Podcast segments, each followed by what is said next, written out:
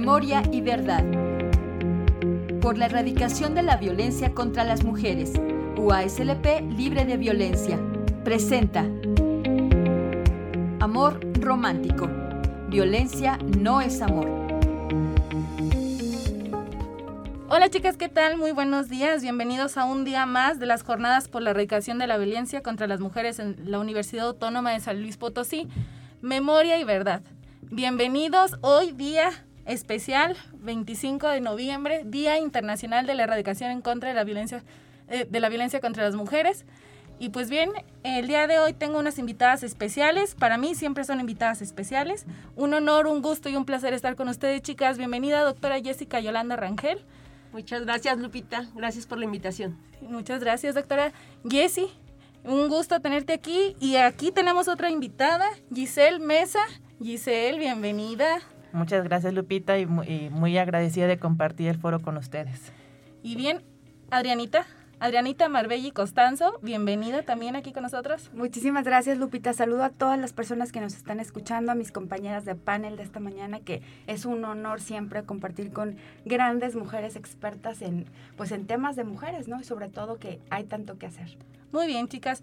Pues les recuerdo que pueden estar escuchando esta transmisión a través de la 88.5 FM, 91.9 FM y 1190 AM. Bien, chicas, comenzamos con un tema creo que de suma importancia para toda la comunidad universitaria, tanto alumnos, docentes, administrativos. Hablemos de amor romántico. Híjole, súper buen tema, la verdad es que súper buen tema. Creo que hay mucho que aportar y mucho que dar a conocer eh, respecto a lo que es el amor romántico, Giselle. Eh, aquí la situación es que mucha gente lo ve como, o nos ve a nosotros que hablamos sobre el amor romántico como estas locas que quieren desaparecer el amor, ¿no? Porque dices amor y lo asocias automáticamente con este romanticismo de que el amor duele, las canciones de José José, las canciones de Pepe Aguilar, o sea, todo el colectivo eh, cultural con el que nos desarrollamos, con el que crecimos, con estas ideas de que la mujer tiene que ser sumisa al hombre, que el hombre lleva el liderazgo. Bueno, es todo un rollo, pero habrá que desmenuzarlo, chicas, poco a poco para que la gente que nos está escuchando, eh, pues de alguna manera les dejemos esta semillita, que el amor no duele, Giselle. Precisamente eso era lo que te quería comentar. El amor no duele, el amor es algo que se lleva en plenitud, que se lleva pues con un compromiso, con libertad, eh, pues con, con, muchísima confianza, chicas.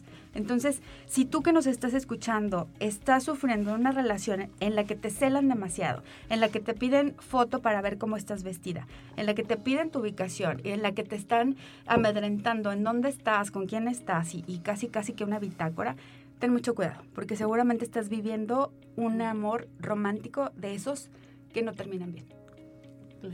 Sí, sí, sí. Yo creo que que es momento de, ponernos a reflexionar sobre cómo lo, las relaciones son políticas también, ¿no? Y en ese sentido, eh, el amor también está permeado por el capitalismo y el patriarcado. Y entonces con el capitalismo surge la idea de que las personas somos propiedad también de alguien. Entonces nos hacen pensar que en una relación alguien es dueño y el otro es una pertenencia. Y son estas relaciones basadas en la opresión en el maltrato, en el ejercicio de poder. Y creo que de construirnos es, en el sentido romántico, es también una postura política. Y es importante tomar conciencia del tipo de relaciones que estamos llevando a cabo y también asignar una responsabilidad a la sociedad y al Estado, ¿no? Porque nos hacen creer que cuando las mujeres permanecemos en estas relaciones que luego le llaman tóxicas, es un acto voluntario que dependería de nuestra actitud o de una conciencia personal. Y si bien es cierto que sí es importante, también es cierto que sociedad y Estado tendrían que asumir el hecho de la responsabilidad de estar generando estos imaginarios colectivos de que el amor se sufre, de que el amor duele, de que el amor es, es un sentido de, de propiedad sobre la otra persona. Entonces sí creo que, aquí politizarnos en el amor también es necesario y yo veo esto de, de deconstruir el amor romántico como un acto también de revolución. Totalmente de acuerdo. Gis.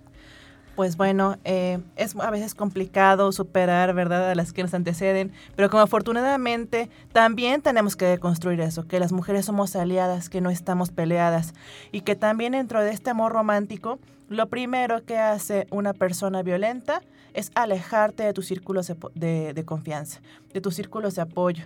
Me parece muy importante y todo lo que, lo que decía este Adri sobre que el amor no duele, efectivamente nos enseñan desde esos ámbitos políticos de que es tu cruz y entonces de construir todo un histórico de que las mujeres debemos de soportar, debemos de aguantar porque elegimos esa cruz para cargar es muy complicado eh, poderlo llevar a cabo ahora.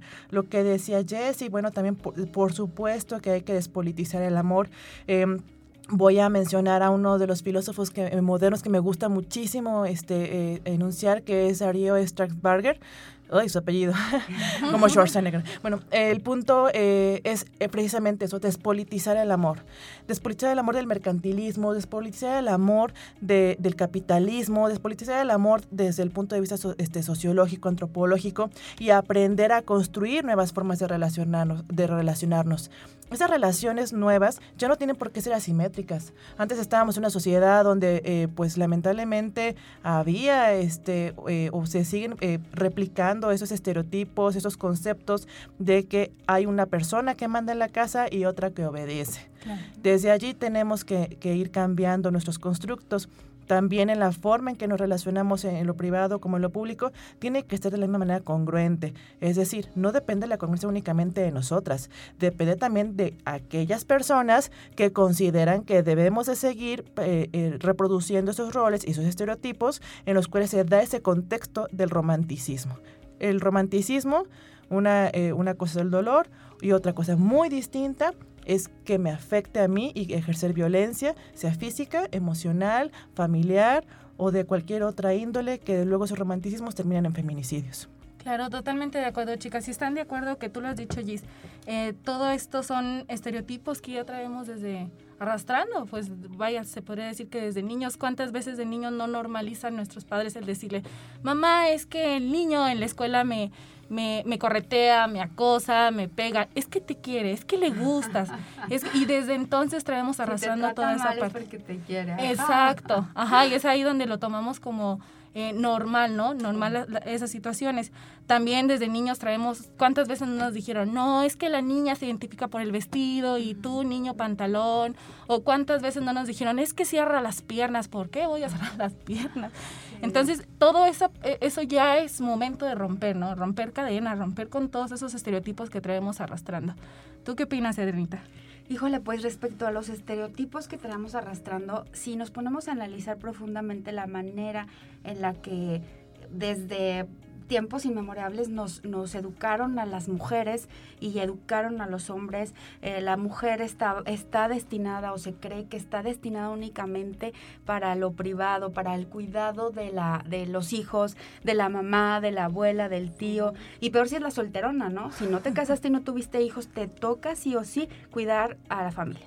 Entonces, estos roles, eh, roles y, estereotipos y todo este eh, imaginario en el que la mujer toda su vida tiene que girar en torno al amor, porque eso es lo que nos enseñan. Yo les decía el otro día que estábamos en el, en el panel anterior, cuando empiezo a leer sobre esto y cuando empiezo a educarme sobre, sobre deconstruirme, entender bien a bien qué era el feminismo, entender bien, bien a bien que yo, me encantan los hombres, me encanta arreglarme, me encanta oler rico, este, soy una mujer que exijo mis derechos, que, que me gusta levantar la voz y todo eso. Y, y entonces cuando me doy cuenta que, que, también cumplo esto y que también soy feminista, entonces digo, a ver, entonces vamos, vámonos más abajo, ¿no? Empiezas a entender cómo, cómo es que nos enseñaron todo esto, que tú estás para, únicamente para la casa. No hay forma, este, y estudias, me acuerdo que en mis tiempos universitarios, amigos, empresarios en ese momento decían, no, pues es que Marbeli está estudiando MMC. Y yo, no, yo estoy estudiando comunicación porque soy comunicóloga, tengo que decirles. Y, y, de pronto era, no, es que ella está estudiando mientras me caso o algo así. Entonces era muy molesto escuchar ese, ese tipo de comentarios. Y al final del día te das cuenta que es un es algo que se nos impuso a las mujeres, ¿no? Que los problemas que yo, Adriana, he tenido en mis parejas o con mis parejas no son mis problemas, Lupita. Son problemas que aprendí, ah, y no me da vergüenza decirlo, lo aprendí con las telenovelas, lo aprendí con la literatura, lo aprendí, lo aprendí con las canciones de, de cantautores mexicanos y extranjeros, porque a las mujeres se nos ubica y, y de hecho cuando una mujer está muy en contacto con realmente con sus sentimientos y emociones, sabe precisamente que efectivamente tienes muchos deseos de crecer eh, profesionalmente, pero en el fondo de tu corazón lo que más anhelas es tener una familia estable, tener un amor para siempre y todas estas cosas, ¿no? Y, y digo, creo que esta parte es sumamente importante que las chavas que nos están escuchando se den cuenta que efectivamente nos nos enseñaron esto y es el momento de parar y es el momento de cambiar el chip y desaprender muchas cosas y volver a aprender el amor de otra forma donde hombre y mujer o mujer y mujer, como quiera que sea tu preferencia sexual, sea eh, un, un, amor horizontal, que sea que no haya poder, pues jerarquías. Jerarquías. Sí. Sí, creo que, que tocó un punto medular, que es esto de cómo se, en qué momento se configura la identidad de la mujer, ¿no? Y cómo se configura. La identidad de la mujer se configura de manera muy temprana asociada a la maternidad, ¿no? Nos dan a las muñequitas, los tracecitos, la escobita, y entonces desde muy pequeñas interiorizamos este imaginario de que nosotros no estamos completas, estamos eh, incompletas durante un periodo importante de nuestra vida, pero estamos siempre buscando esa media naranja, ¿no? Digo, hasta la frase. Y entonces pareciese que nuestra identidad se determina de manera muy temprana en función de esa otra persona que va a venir a complementarnos. Y para eso tengo que empezar yo a cultivar una serie de cualidades, ¿no? Y la más absurda de todas, la más violenta y la más misógina me parece que es la virginidad, ¿no? Tú te cuidas para alguien que no sabes si va a llegar. Y aparte te cuidas para alguien que no se está cuidando para ti. Como si tu valor como persona se limitara a eso, ¿no? Y todavía te dicen, este, es importante que te conserves virgen porque si no ya no vas a ser casadera y nadie va a querer tener hijos contigo. Entonces, ¿cómo de manera muy temprana se va configurando esa identidad? De manera que para nosotros no es opción estar acompañadas o no, es destino. Exacto. Y aquí lo injusto es que a los hombres no se les educa bajo el mismo estereotipo. A los hombres se les da completa libertad para que ellos configuren una identidad de forma individual. Entonces eso me parece muy cruel porque me parece que nos lleva a interiorizar la necesidad de permanecer acompañadas. Y entonces cuando permanecemos dentro de relaciones violentas, la gente no da cuenta que es que no sabemos estar solas, porque desde pequeñas nos supusimos siempre en función de la identidad de la otra persona que nos acompaña, ¿no? Entonces Marcela Lagarde lo ha dicho muy claramente, este, este temor a la soledad es muy fuerte en las mujeres, ¿no? Y vamos de un, príncipe a un príncipe buscando yo una, y otra vez, ¿no? Este, a ver dónde encontramos el amor, porque nada más en función de sentirnos amadas es que encontramos una identidad. Pero muchas mujeres jamás eh, desarrollan una identidad individual por este imaginario patriarcal del amor. Entonces es mucho más grave de lo que parece. Bueno, pues eh, definitivamente acabas de mencionar algo, Jessy, que, que, que debemos de, también de desmenuzar. El hecho de que la, tener una pareja no es elección, sino que es destino. Destino desde un constructo medieval, porque antes, pues, ¿cuál amor romántico, no? Te asignaban a una persona la cual iba a enriquecer, cuando te unían con esa pareja, pues iba a enriquecer el patrimonio no había romanticismo. El romanticismo surge, es, bueno, es, moderno, es con los poemas del, de, perdón, del siglo XIX y que se va avanzando hasta un romanticismo este, exagerado de los 50, donde la mujer tenía que seguir hasta el manual de la buena esposa, ¿no?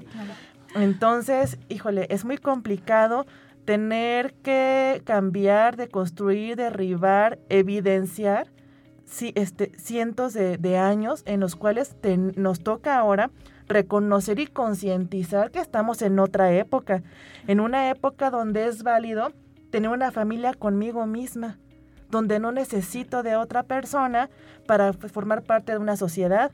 Ahora ya no es la familia, son las familias, es la diversidad. Ahora, nos enseñaban también otro punto en el que la mujer tiene que estar con un hombre y el hombre con una mujer y para siempre y hasta que la muerte los separe. No, ahora tenemos diversidad de preferencias pues las escuelas también están incluidas en, familia y también lamentablemente se llegan a, permear o a escurrir estos estereotipos, estas violencias, donde alguien toma un rol femenino y otro masculino, donde el masculino es dominante y el femenino es pasivo. Esto ya no debe de ser así debemos de construir, como decía Adriana, esas relaciones este, en, ya no verticales, sino horizontales, donde el amor romántico debemos de dejarlo a un lado y entender que yo me estoy compartiendo con una persona, con otra persona, y que a su vez esa otra persona se está compartiendo conmigo, y que estamos construyendo un equipo, y que estamos construyendo una familia, y que muy posiblemente, si es decisión, porque la maternidad es elegida o no la es, si vamos a tener hijos, bueno, o una hija, bueno, también este, e, entender que también ya es otra voz dentro de la familia ya tampoco debemos de construir con ese tipo de, es que la hija tiene que obedecer a papá desde un punto de vista de dominación entre lo masculino y lo femenino. Una cosa es la guía hacia los hijos que incluso tenemos legalmente que observar, pero otra muy distinta es decir que papá manda en la casa. Tampoco. Que el novio me tiene que acompañar para que él pueda estar seguro y tranquilo. La seguridad y la tranquilidad es una tarea y es un compromiso con nosotras mismas y con nosotros mismos. Y por lo tanto, ojalá que también nos estén escuchando los estudiantes, el estudiantado varón, los varones, los chicos, porque es muy importante que ellos también reconozcan que ya no existe una relación de propiedad, existe una relación de compartirse para construir juntos en una sociedad. Totalmente de acuerdo, Giselle. Y hace unos días precisamente con todo esto de las jornadas me tocó por ahí un, un debate, ¿no? Hasta dentro de familia, ¿no? Donde me dicen, es que, Lupita, por favor, o sea, el hombre es el que provee y uno de mujer tiene que eh, apoyar, apoyar en casa, que esto que aquello. Entonces, a mí me da un choque completamente porque yo digo, a mí me, tocó, a mí me toca ser mamá, eh, mamá soltera. Eh, por supuesto que el papá de mi hija ejerce su paternidad, pero es totalmente eh, diferente. Le digo, yo al final del día tengo que proveer en mi casa y tengo que ejercer mi maternidad y en ocasiones también de alguna forma la paternidad me toca también a mí. ¿Por qué? O sea, y no es de que me toque, sino que al final del día, pues bueno, todavía nos falta romper con mucho, mucho, mucho, mucho, mucho, mucho de lo que de lo que traen ahí arrastrando. A mí me tocó también una suegra y no digo nombres, ah, porque, porque hasta la fecha me llevo bien con, con ellas. Pero una de ellas me dijo, es que te toca a ti educarlo. Y dije, ¿cómo? ¿Por qué me toca a mí educarlo? O sea, también rompamos con eso. O sea, mamás, hagan su papel. O sea, ya es momento de empezar a romper todo eso que traemos y decir, y dejar de criar este machitos, ¿no? me dice, es que te toca a ti eh, educarlo y enseñarle esa parte. Y yo dije, no, o sea, es ahí donde voy que ya nos toca romper con todo eso, ¿no? Eh, dejemos de criar machitos y eh, de criar princesas, ¿no? Yo a mi hija es una niña muy pequeña y hablo desde mi trinchera es una niña que yo respeto, a ella, ella no le gustan los vestidos. Y si no le gusta, no le voy a poner un vestido. Y si a mi hija le gusta jugar con los carritos, que le encanta jugar con carritos, la voy a dejar jugar con los carritos. Y es un choque a veces porque vamos muy en contra a veces de todavía todo esto que traemos arrastrando de familia. Pero yo quiero romper con esas cadenas, ¿no? Entonces, a, a lo que voy es de que cuántas personas, hombres y mujeres de los que nos escuchan, este, se identifican con esto, ¿no? ¿Cuántos de los que nos escuchan nos dicen, chin, sí es cierto, mi suegra a mí me dice lo mismo? O chin, me está tocando, me está costando mucho trabajo quitarle el machismo que trae este hombre y este, pues esos son nuestros choques y nuestras peleas. Y es ahí donde viene el amor romántico, porque vienen los choques, los enfrentamientos, el machismo donde desde que te avientan el plato, desde que le pegan a la pared, que eso lo normalizan y son actos que van uno tras otro y que van creciendo. Entonces, de alguna forma, el que te vienten el plato, en el que te digan gorda, en el que te empiecen a llamar y a insultar de, de algunas formas en las que nosotros normalizamos, ahí ya viene el problema, ¿no? Y lo digo y lo hablo desde mi trinchera. A mí me tocó, lo normalicé, eh, lo seguí, lo pasé con una pareja y lo seguí repitiendo también con otra donde normalizamos estos actos hasta que dices, ya, hasta aquí. Y desgraciadamente a veces decimos ya hasta aquí, hasta que llegamos a un límite, ¿no? A un límite en el que ya hay daños eh, em, eh, mentales, este, físicos, psicológicos, de todo tipo. Entonces, ¿por qué llegar hasta ahí, no? ¿Tú qué opinas, Adri? Híjole, pues es que es tremendo, es esta imperante necesidad, como decía Jessica, de mantenernos unidos a una, unidas a una pareja. Aunque la pareja sea abusiva, aunque la pareja sea violenta, aunque sea un infiel, un acosador, aunque sea sabes, la peor persona que te humilla, porque está este constructo eh, mental donde la gente, donde decimos, la mujer ah, por amor todo lo aguanta, la mujer por eh, el amor todo lo puede. Y lo platicábamos el otro día, este, estas frases, ¿no? Para eh, por ejemplo, por, amor las mujeres nos aferramos al, al maltrato, por amor aguantamos insultos, violencia y desprecio. Y no es tanto por ese amor, porque el amor, como les decía en un principio, el amor no duele, no debe de doler. El amor debe de ser un lugar de crecimiento espiritual de crecimiento profesional, donde los dos se compartan, donde los dos crezcan y muy difícilmente encontramos esta parte, porque efectivamente hay muy pocos hombres, digo, no, no digo que todos lo sean así, pero hay muy pocos hombres que son capaces de reconocer que en su pareja hay una profesionista mucho más fregona que él, que puede ganar mucho más que él y que puede tener por cuestiones de su trabajo mucho más viajes que él, ¿no?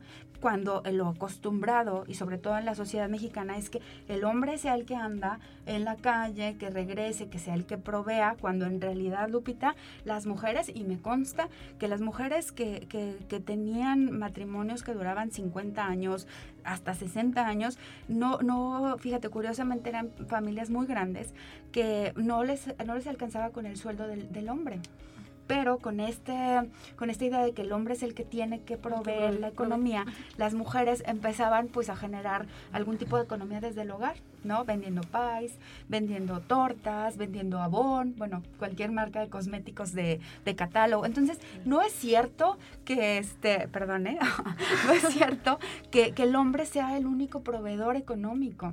Y, este rol donde que la mujer es la que provee eh, la estabilidad emocional, la que provee los cuidados, o sea, e, esta es la parte donde es sumamente doloroso ver mujeres con muchísimo talento, mujeres con una inteligencia eh, inigualable, las ves sufriendo por amor, por un, por un amor, a mí me ha tocado, he visto amigas cercanas que de verdad eh, en, en, depresiones fuertísimas, porque el tipo que aparte que era un patán, eh, un, bueno para nada y todas las cosas más terribles que se puedan imaginar, y de pronto ellas decían, es que ya me dejó, pues qué bueno, dale gracias a Dios que te dejó y qué mal que tú no te, tuviste los ovarios suficientes para dejarlo tú, pero bueno, ya estás en este punto, ahora que sigue en tu vida, no, es que mi vida sin él no va a ser nada, no es cierto chicas y chicos también, porque también es para los hombres, uno no se muere por amor, y, uno no se muere por amor, ni tampoco algo que sí quiero dejar bien puntual, porque es algo que lo tenemos así de que súper arraigado,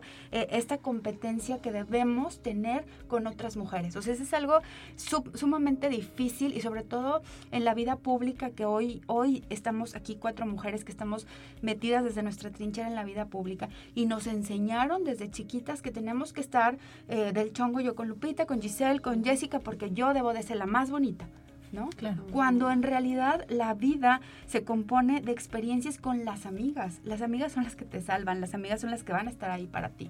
Entonces, dejemos de criticar a otras mujeres, dejemos de, construir esta idea que las mujeres tenemos que competir con otras mujeres. tenemos, a lo mejor no, tenemos que ser amigas y lo repetimos constantemente, pero sí eh, un hecho es dejar de estar... Eh, ¿sabes? En competencia constante y sobre todo por el amor de un hombre, ¿no? Que a veces es el papá, con la hermanita o con la mamá estás en competencia, luego es el, novio, el amigo, el popular del colegio, e, etcétera. Entonces, creo que eso quisiera dejárselos como muy, como que lo pensaran, lo repensaran muchísimo, porque muchos de los problemas por las que las mujeres no alcanzamos a crecer en plenitud en el ámbito profesional es por esta competencia tan cerrada y tan sangrienta que muchas veces obedece a intereses, a intereses del patriarcado, lo voy a decir así como tal, a intereses, porque hay mujeres que son hijas perfectas del patriarcado que se acostumbran a estar en constante, en constante lucha con otras mujeres por quién es la más guapa, por quién es la que se maquilla mejor, o sea, banalidades y estupideces, perdón por la expresión. Sí, claro. Este, sí, coincido contigo, lo personal es político, y algunas veces somos bien empoderadas y somos feministas en nuestros empleos, nuestras profesiones, el espacio público, pero nos cuesta mucho trabajo exigir que se adecúen o se modifiquen nuestras relaciones amorosas, ¿no? Ahí seguimos reproduciendo estos roles.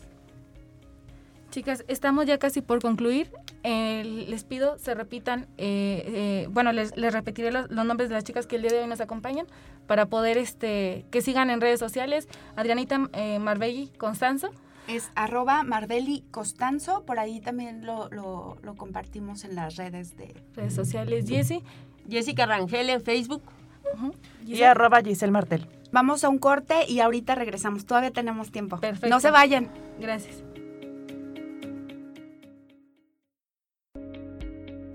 Bien, chicas, estamos de regreso. Estábamos aquí en el corte riéndonos un poco porque, bueno, pensamos que ya era corte de programa, hasta lo sentí muy rápido, pero siempre estando con buenas chicas y buena compañía se nos va el tiempo de volada. Bueno, sirve que aprovechamos para darles nuestras redes sociales y puedan estarnos siguiendo a través de ellas. Y bien, chicas, pues retomando el tema, ¿no? Este, Gis, apórtanos un poco. Bueno, pues es, ya hablamos de cómo se había eh, construido y cómo lo seguimos manifestando y sintiendo el amor romántico, ¿no? Ya dijimos que es toda una eh, complejidad que, viene desde antes, de, de, un poquito antes del siglo XIX, que nos enseñan a, seguir el los poemas de Becker, de que sin ti no soy nada y el sol eh, sale porque tú existes. Y nos dejan un vacío eh, en el cual dices, bueno, ¿qué hago con el sol si no ha salido? Porque tú no estás, ¿no? Y se nos olvida que la luz está dentro de nosotras, adentro de nosotros. Y que además esa luz se replica eh, a su vez y se manifiesta eh, a, partir de nosotras mismas. Nos enseñaron a abandonarnos para que otra persona nos levantara. Cuando nos, eh, de una forma cruel, lo hicieron para, eh, para podernos eh, evitar esa emancipación, tanto de nuestras mentes como de nuestros cuerpos, que dependan de alguien más. Entonces, esos sí son siglos y siglos de dominación, que no únicamente iniciaron con el amor romántico. Y tenemos a partir de estos, de, pues más o menos de los ochentas, que vamos deconstruyendo estas relaciones y que surge un, y lo voy a decir, un vacío eh, emocional y de poder y de confusión. Y ahora, ¿cómo le hago para construir una familia, no? Si a mí me enseñaron que era así, si la abuela, la bisabuela y mis papás me enseñaron que era así, ¿cómo le hago? Y hay una serie que a lo mejor no les va a gustar mucho, pero por ejemplo, Friends. Me acuerdo mucho de, de la imagen de, de, esta fotografía donde están las este, tres de, la, de, las actrices vestidas de novia diciendo, bueno, ¿y ahora cómo le hago, no? Porque mis sueños son profesionales, pero me dijeron que me tenía que casar. ¿Cómo lo solucionamos? Pues nos vestimos de novias, ya usamos un vestido y nos ponemos este, frente al televisor a comernos unas palomitas. Desde ahí dices, bueno, ¿cómo le hago para romper con lo ya aprendido? Y ahora nos toca como sociedad lamentablemente es una generación que se compone de muchas generaciones, de diferentes formas de pensar, donde nos toca a cada una de construir y a algunas nos va a tocar literalmente cambiar y romperlo todo, literal. Sí, también las ventanas. Lo sé, pero mientras no se nos rompa el alma, mientras no se nos rompa la vida, porque no se trata de, seguir este, eh, eh, acabando con las vidas. El amor romántico no duele, el amor romántico llega a matar. Decía este, Adriana, es que no nos morimos de amor. Pues efectivamente nadie se debe de morir de amor. Sientes de lo como que, que, te mueres, pero no, no te mueres. No, no te de, lo, de lo que nos morimos, de lo que nos morimos es de la ausencia Claro. de amor. Exacto. Por eso es que yo considero es que el amor no duele. La falta de amor sí duele y la falta de amor O propia. Un amor romántico Claro, te mata. te O sea, eso lo mata, tenemos que decir. termina en Aquí, feminicidios. Perdónenme que me, que me, me- que me meta. No, Pero, adelante. pero de verdad, y lo vuelvo a repetir como al principio lo decíamos, si en tu relación de pareja te celan al grado que tienes que mandar tu ubicación en tiempo real, si te empujan, si le golpean a la pared, si te faltan al respeto con, con de cualquier manera, de cualquier forma, ahí ten toda la seguridad que estás con un machito violento. Claro. Ten toda la seguridad. Que lo quieres cubrir, que, lo qui- que no quieres verlo, que estás mucho más cómoda con esa relación porque está, mu- está muy guapo, o besa muy rico, o las razones que tengas tú para, para creer que estás en la relación correcta, sí eh, les pedimos, Giselle, que, que, pongan mucho ojo en esto. No vale la pena aprender en, en, por la experiencia propia, sino veamos los casos de personas que te lo están diciendo y que están tomando valientemente un micrófono y que te están diciendo, ese tipo de amor te va a matar. Claro, porque estamos reproduciendo esos constructos sociales. Claro. Bueno, ¿cómo le hago si la lista de Spotify, si la lista de Netflix, si la programación de la televisión está alimentando todo esto? ¿Cómo lo hago para escaparme y estar escuchando estas cuatro mujeres? Pero a su vez ahorita voy a aprender el radio y va a aparecer alguna canción que me va a decir que el amor duele, que, que el amor este, debo de sufrirlo. No debemos de sufrir las condiciones ajenas y las condiciones sociales. No, podemos, no es para padecer, no llegamos a la vida para sufrir ni para padecer, llegamos para construirla. y, y, muchas veces el, el, el machismo te aísla, ¿eh? ¿eh? tengo amigas en las que, que, me han dicho, este, tengo una amiga que la quiero mucho y me dice, eh, ya te dejo porque tengo, ya no tarda en llegar y tengo que hacer de comer y si no se va a enojar y esto y aquello y no me deja que hable contigo porque me dice que tú nada más me metes ideas en la cabeza. Entonces, tenemos amigas de todo, ¿no? Entonces, yo a lo que voy es de que muchas veces yo le digo, no, no normalices esos tipos de actos de violencia, porque al final del día es violencia lo que estás viviendo, pero lo normalizan. Me dice, es que él es el que provee, ni modo, a mí me toca toda la parte de la casa, pero no pasa nada si llega a él y no está la comida hecha, o sea, qué mejor que la puedan preparar entre los dos, ¿no? Es una parte que se comparte, o sea, al final del día hay muchas ah, ah, amas de casa que a lo mejor no han trabajar, no han de tener un, un empleo remunerado. Ajá, exacto, un empleo remunerado. Pero la casa cansa y la casa es, la casa es trabajo al final del día. Que trabajar exacto, exacto. Entonces yo sí les decía, compartamos todo eso, ¿no? O sea, también compartamos ya los, los quehaceres de la casa, compartamos este la maternidad, la paternidad, lo compartamos todo, ¿no? Yo siento que el amor es este respeto y libertad. ¿Sí? Eh, para mí es respeto y libertad. Habemos quienes lo tuvimos que aprender a la mala, habemos ahorita, muchos de los que nos están escuchando, que pueden aprender a través de mujeres como, como nosotros cuatro que estamos aquí, quien aprendió la mala, quien la aprendió a través de este, preparación, libros y, y de estudiar muchísimo estos temas. Pero pues bueno, es la parte en la que yo quiero compartirle a la gente de que se, antes no había quien te lo dijera, ¿no? Claro. No había, ahorita lo hay. Jessy. Sí, eh, respecto a esto que mencionas, quiero señalar que es tan difícil salir de estas relaciones porque tú ya no tienes una identidad. Exacto. ¿no? Las personas que te, que te someten a, esta, a una relación que, bueno, algunos le llaman tóxica, pero que no es más que una forma de amor patriarcal, ¿no? Se encargan de desempoderarte de toda identidad. Es que aunque tú, tú digas, es que yo voy a salir, tu círculo de amigos es el círculo de amigos de él tus actividades son las actividades que él te metió en la cabeza. Ya, tú renunciaste a las actividades que te gustaban antes de estar con él. Eh, todo, todo lo que tú haces, todo lo que ahora es tu vida, es que todo es producto de esa relación. Y entonces ahí va un tip para todas las jóvenes eh, y todas las mujeres adultas también, ¿por qué no? Pero es que pienso que son más vulnerables todavía las adolescentes, en el sentido que las empiezan a aislar no nada más de sus amistades, ¿no? Sino a que renuncies a tus hobbies, que renuncies a las actividades que a ti te hacen feliz y que te sumes a las mías. Y entonces llega un punto donde tú dices, es que ya no sabes quién eres, porque no eres más que una copia de él. Y entonces cualquier cosa que tú plantees hacer es que todo te lo recuerda, todo te lleva a él. Y entonces en ese sentido mi invitación es que por más enamoradas que estemos, chicas, jamás renunciemos a nuestras actividades personales. O sea, siempre tener una vida completa y diversa, ¿no? Donde tengamos actividades paralelas y que no toda nuestra satisfacción y felicidad se la pongamos como responsabilidad a una persona, ¿no? O sea, yo soy muy feliz estando contigo, mi amor, te quiero mucho, pero igual y si no estás también voy a ser muy feliz porque tengo una familia, porque tengo amistades, porque tengo éxito profesional, porque no toda mi vida radica en torno a ti. Entonces creo que esa es la clave. Y eso es lo que no nos, no nos enseña la sociedad, a pensarnos como personas sumadas a una relación romántica. Claro, yo, yo comparto algo. Yo le decía a, una persona, eh, estoy contigo porque te quiero. Le digo, no te necesito. Y me decía, qué grosera, qué mala. Le digo, no, es que la verdad no te necesito porque al final del y a lo mejor sí se escucha mal, pero es la verdad, discúlpeme, pero es la verdad, porque no, no necesito que me des una estabilidad económica, porque me amo, porque no necesito que me des ni la estabilidad emocional, ni de ninguna manera, yo eso ya lo tengo. Al final del día no te necesito, pero más sin embargo quiero compartir contigo un cariño y un amor sincero, ¿no? Yo, yo sí lo, decía, pero sí hay quien me dice, ay, qué grosera. Les digo, no, claro que no, es que la verdad no te necesito. Al final del día yo sé, eh, soy totalmente independiente y es a lo que voy, ¿no? ¿Cuántas chicas están con esa persona por el miedo a la soledad? Esa es una, sí, por supuesto, y otra por, por eh, comodidad, ¿no? Entonces, eh, hay de todo, hay de todo.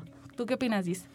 Pues que lamentablemente nos siguen enseñando a que el amor es una sujeción y que no es compartirse en libertad. ¿Cuántas parejas, cuántos matrimonios creen que están acompañados, llegan a cumplir 50 años y viven en soledad? Claro. Totalmente. Y la soledad es un vacío tan frustrante que si no nos enseñaban desde un principio a, darnos algunas bases, pero ¿cómo nos van a enseñar si también quienes nos anteceden, quienes eh, pues nos trajeron para acá, pues también tuvieron esos patrones de aprendizaje, ¿no? Y nos, y nos hicieron más que con sus herramientas darnos lo que podían. Pero ahora eh, que somos responsables de nosotros, o que deberíamos de ser responsables de nosotros mismos, de nosotras mismas, bueno, pues por eso decía que nos tocaba esa deconstrucción. Nos tocaba incluso eh, diversificar la forma en que, en que habitamos y en que nos compartimos con la sociedad. También hay amistades tóxicas, también hay amistades que nos dicen, no, es que te toca a ti, este, Lupita, seguir con él porque mira, mañana. Y entonces escuchas a Jessica diciendo, no, mira, lo que pasa es que tú tienes que seguir avanzando. Y luego escuchas a Maribel que dice, bueno, vente, yo no te voy a decir nada y vámonos a tomar un té, ¿no? ¿A quién le hago caso? Por eso es muy importante lo que también decía Jessie de cómo no, eh, lamentablemente el patriarcado nos hace abandonar esa identidad y donde creemos que es correcto desmitificar, o sea, que, que, nos abandonemos a nosotras mismas. Entonces, ¿cómo le hacemos ahora para recuperarnos? Es muy fácil ahorita estar hablando en una cabina de radio, cuando ahorita saliendo muchas este, chicas que nos están escuchando van a acudir a sus redes sociales y van a ver en Instagram quién tiene el mejor cuerpo, van a ver en Facebook quién tiene eh, más amistades, ¿no? Y si son hombres, pues qué, qué exitosa. O bien, qué libertina, ¿verdad? Por no decir otra cosa. Claro y que, cuántas este, eh, capacidades intelectuales vas a tener en Twitter, ¿no? Aquí no nos estamos midiendo, aquí nos estamos compartiendo, por algo vivimos en sociedad, porque cada quien tiene una diversidad de saberes. No es un feminismo, son diversos feminismos y cada quien lo vive y lo habita como mejor se sienta. Una ama de casa es feminista, sí, también puede ser feminista, como también lo puede ser una chica que ha decidido eh, eh, vivir un feminismo radical y en su más amplia deconstrucción. No podemos medir con una vara. Lo que debemos es construir con montón de, cintas métricas y, y veremos cómo esta sociedad, lejos de tener nudos, tendrá montón de listones, montón de posibilidades que para eso llegamos, para compartirnos, para deconstruir, para eh, apoyar a alguien a que viva su proceso de cambio. O incluso nos pueden también a buscar, eh, buscar en nuestras redes sociales, como ya lo habíamos mencionado anteriormente. Si tengo alguna duda, oye, yo coincido con esta opinión, yo coincido con aquella, o incluso no coincido con esta opinión. Claro, se vale. Son perfectamente Claro, porque estamos con diversidad de saberes. Por eso es importante las redes sociales de aquellas personas que tal vez nos puedan ayudar o que consideremos que nos puedan ayudar. Yo siempre comparto las redes sociales por dos cosas. Una, yo creo que todo, todas en algún punto eh, buscamos ese, tenemos una duda, ¿no? Una espinita dentro y cuando la tenemos a veces no sabemos, no sabemos a dónde acudir. O miedo. o miedo, exacto. Entonces eh, yo las comparto porque a lo mejor yo no soy la persona correcta para poderte ayudar, pero sé y puedo canalizarte. Claro. Entonces es esa parte donde eh, a mí me han escrito muchas chicas y me dicen, oye Lupita, yo me identifico mucho con esto, eh, ¿qué te pasó? ¿Qué esto y aquello? Pero yo sé que a veces yo no soy la persona dedicada. Por supuesto, a veces les comparto la liga hasta de mi terapeuta, les digo, qué bueno, o sea, al final del día todos en algún punto nos sirve ese apoyo y buscar ayuda, ¿no? ayuda este, psicológica. Pero yo les digo, búsquenos, búsquenos, acérquense. O sea, todos tenemos, si miras alrededor, a alguien con quien podemos contar, apoyarte. Y a lo mejor no seremos los expertos, pero sí tenemos los canales, ¿no? Entonces eso, por eso yo las comparto siempre. Yo las comparto y mis redes están abiertas a todo, a todo aquel, aquel que me quiere escribir, aquella que me quiere escribir. Y pues bueno, chicas, síganme, síganme compartiendo sus, experiencias, sus conocimientos. Jessie. Este, no, pues traer a la mesa eh, la frase esta de que quien miente quiere te hará llorar, ¿no? Que acá en el feminismo más bien nosotros la planteamos como quien miente quiere te hará volar, ¿no? Y te hará volar porque va a reconocer tus alas y te va a impulsar en el vuelo. Entonces eso es sumamente importante eh, porque a veces creemos que la opresión de las mujeres se da afuera, se da en las instituciones, se da en el Estado y algunas veces romantizamos las opresiones que tenemos dentro de la casa. Sí, claro. Quienes han estudiado el techo de cristal, también ahora sacaron un término que es el piso lodoso, ¿no? Que dice es que no es nada más los obstáculos que te ponen en la institución, es que también hay un piso, es decir, una familia donde no hay una igualdad de género en la distribución de las tareas. Entonces, por supuesto, yo he visto gente que le ofrecen puestazos de autoridad y que dicen, no puedo en este momento. Mis hijos, mis hijas son pequeñas, no tengo quien me ayude y vive con la pareja. Y entonces dices, caramba, ¿cómo te cortas las alas? Por satisfacer las necesidades de, bueno, en este caso menores de edad, dices, bueno, va, ¿no? Pero ¿cómo no involucras a tu pareja? ¿De qué te sirve tener una pareja que realmente no contribuye a tu crecimiento? Entonces, tenemos que pensar que el amor es eso, es crecimiento, ¿no? y que no necesariamente tiene que ver jerarquías de que es que e, es más importante que crezca él porque él es hombre y para ellos es importante tener poder y tener dinero y para nosotros no. Yo creo que es hora de quitarnos esos eh, imaginarios patriarcales y perder el miedo a volar y ojalá y la vida nos nos tenga en el camino parejas. Yo tengo una pareja a la cual amo, tengo casi 20 años viviendo con él. Entonces también, chavas, crean en el amor en libertad y no se van a quedar solas. Eso también es un mito. No necesariamente nos quedamos solas.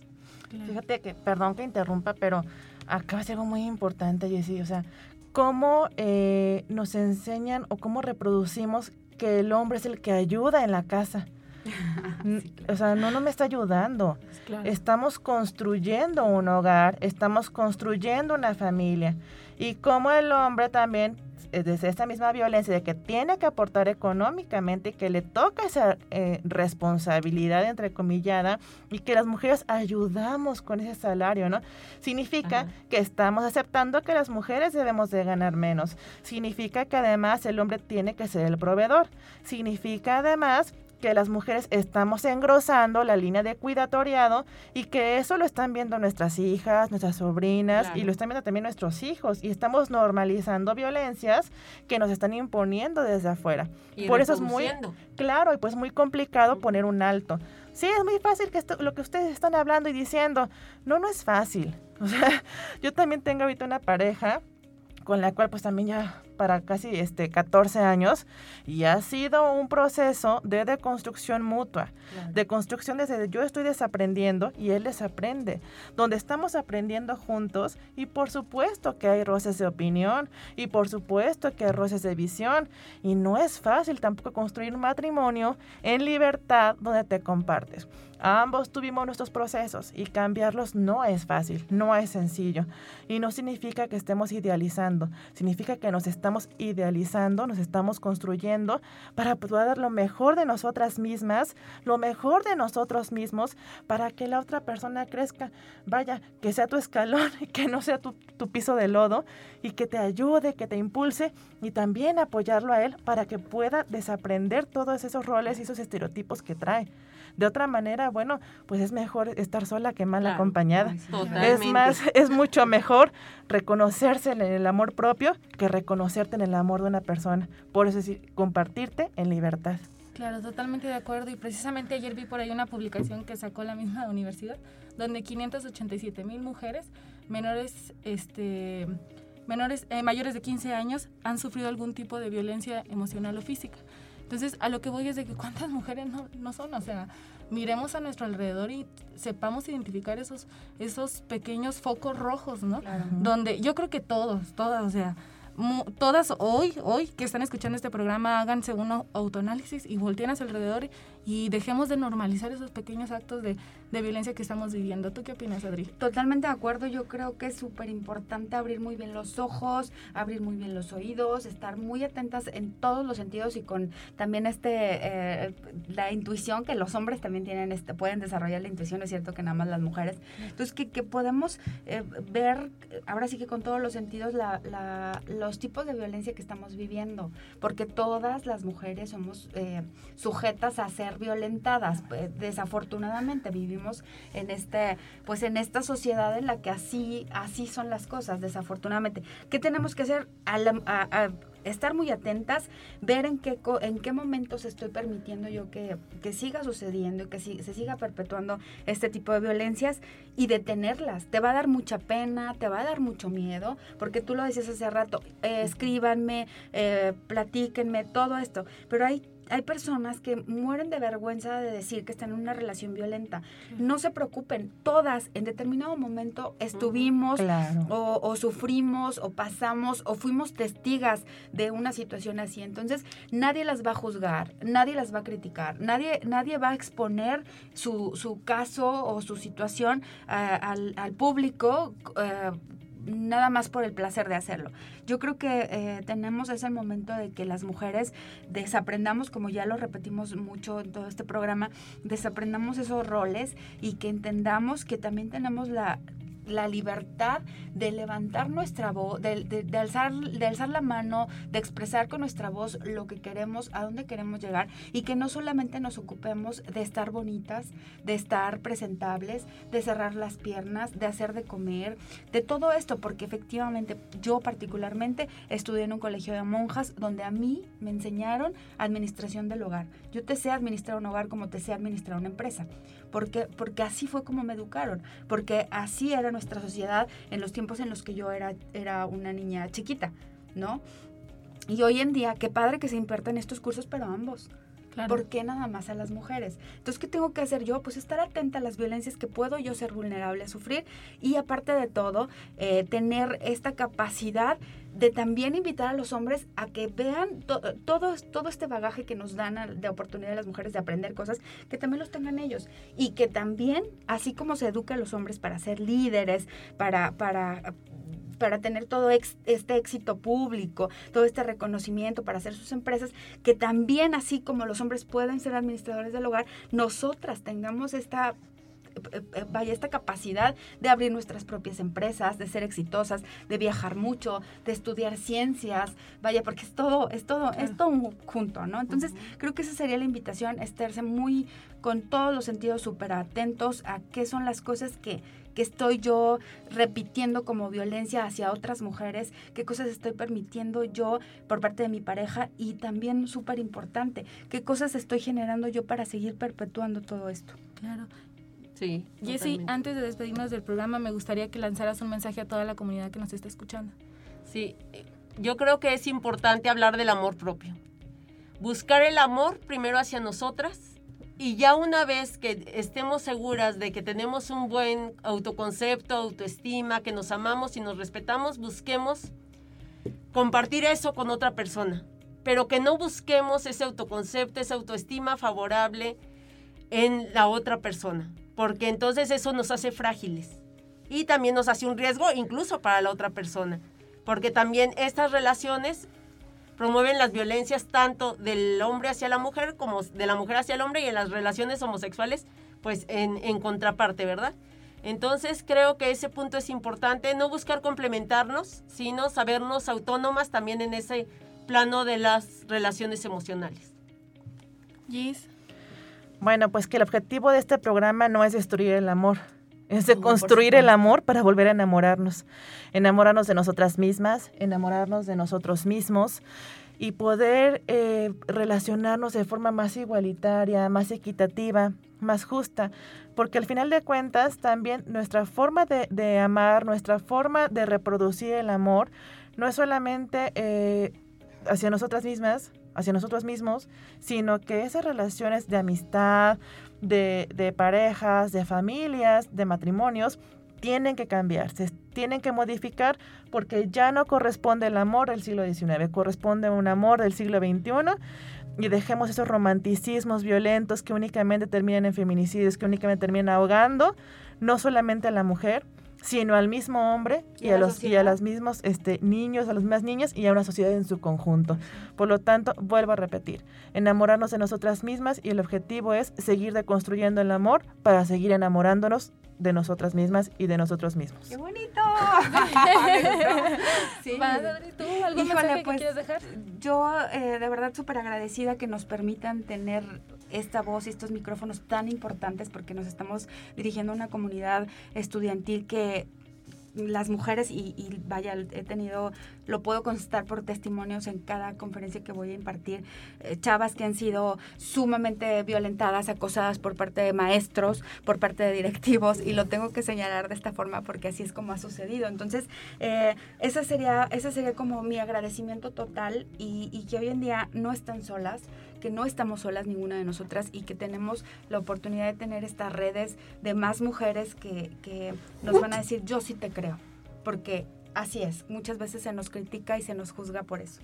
Chicas, pues se nos ha ido el tiempo de volada, como siempre nos falta tiempo para arrancar con todo este arrasar con todo este tema. Es un gusto tenerles aquí, no me despido, eh, seguimos estando dentro de las jornadas eh, con más conferencias. Me despido, es un día más de las jornadas por la erradicación de la violencia en contra de las mujeres de la Universidad Autónoma de San Luis Potosí. Memoria y verdad, síganos en redes sociales, nos vemos pronto. Gracias por escucharnos. Bye. Gracias. Memoria y verdad.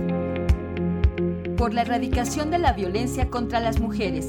UASLP Libre de Violencia. Presentó Amor romántico. Violencia no es amor.